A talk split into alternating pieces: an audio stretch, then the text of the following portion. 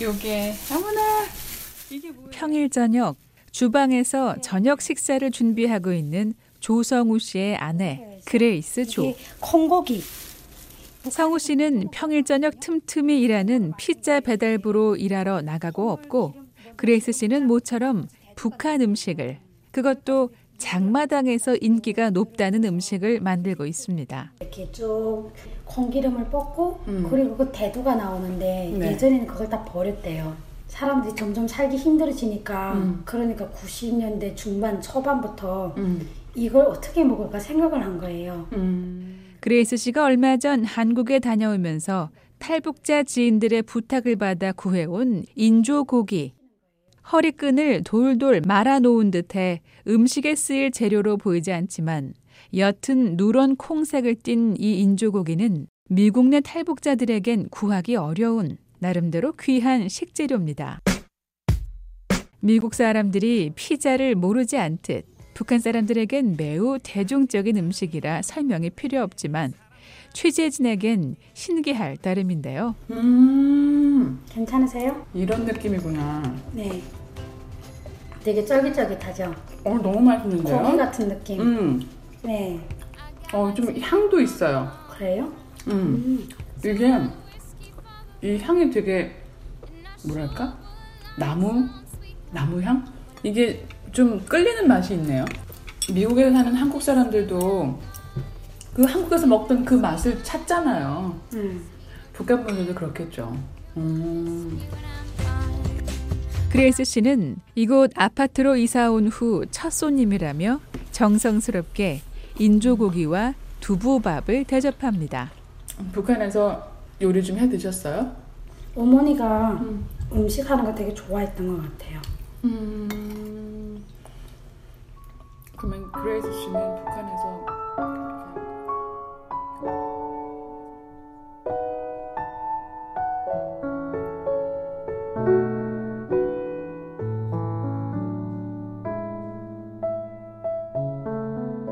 이십 대 초반에 탈북한 그레이스 씨의 북한 음식 이야기는 어느새 북에 계신 부모님 이야기로 이어집니다. 그러니까 지금 와서는 저희 부모님들한테 너무 감사해요. 음. 그리고 그 힘든 상황이 있을 텐데 자녀들을 안 굶기고 이렇게 그렇게 정말 힘든 그런 그 기억을 안 가졌거든요 저는. 음. 네, 그래서 제가 사춘기 때를 쭉 생각해 보면은 음.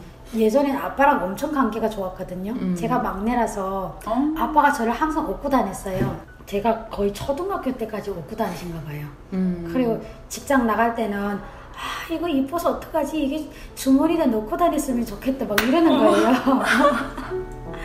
그렇게 하다가 막내를 그렇게 살다가 제가 초등학교 아니 아버지만 생각하면 가슴이 뭉클하다는 그레이스 씨. 북에 계신 부모님과 자주 연락을 취하지만 아버지의 청력이 약해졌다며 안타까워했는데요. 남편에게 아버지 이야기를 들려줘서인지 남편이 아버지의 모습을 닮아가는 것 같다고 말합니다.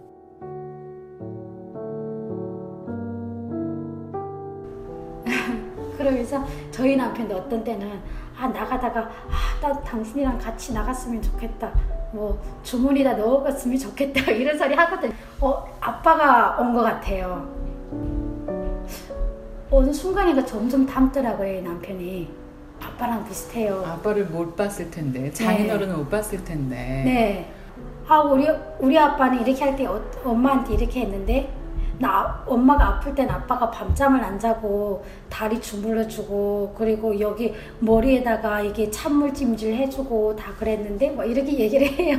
음. 그럼 남편이 아 그래 그래 하면서 자기도 생각을 하는가 봐요. 그런 게 있어요. 아빠에 대한 그리움이 남편한테서 또 채워지시네요. 그렇죠. 음. 음.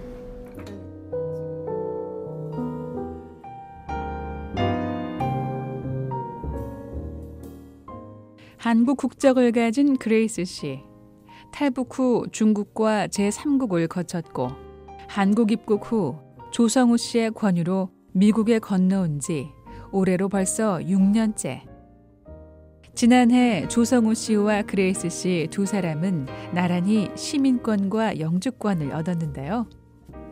그레이스 씨의 일과도 남편과 함께 시작합니다.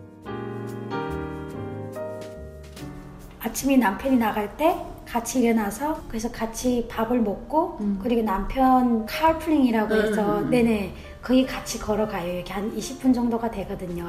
같이 20분을 걸어요 네, 아침에? 와. 네, 한 10분 정도, 20분 정도 이렇게 왔다 갔다 하는데 거기까지 가서 남편 데려다 주고 그냥 같이 이렇게 데이트 하는 거예요. 음. 그리고 저는 또 더- 다시 돌아와가지고 네 저기 동네를 한 바퀴 돌아요. 음. 돌고 들어와서 책을 보죠. 음.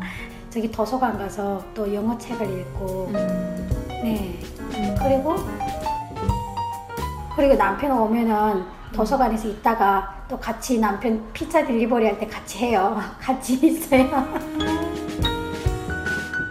미국에 오자마자 영어 공부에 전념했던 그레이스 씨는 단과대학 영어 과정을 마쳤는데요.